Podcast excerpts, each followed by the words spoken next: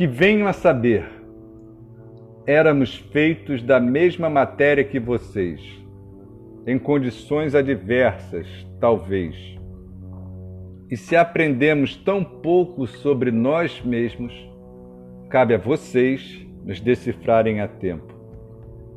Quem vem antes serve de exemplo. Idade de ouro, uma ova. Todo dia a história se impôs, com gente disposta a nos mandar para a cova, até que não sobrasse nenhum de nós. Mas resistimos, pelas trincas dos muros.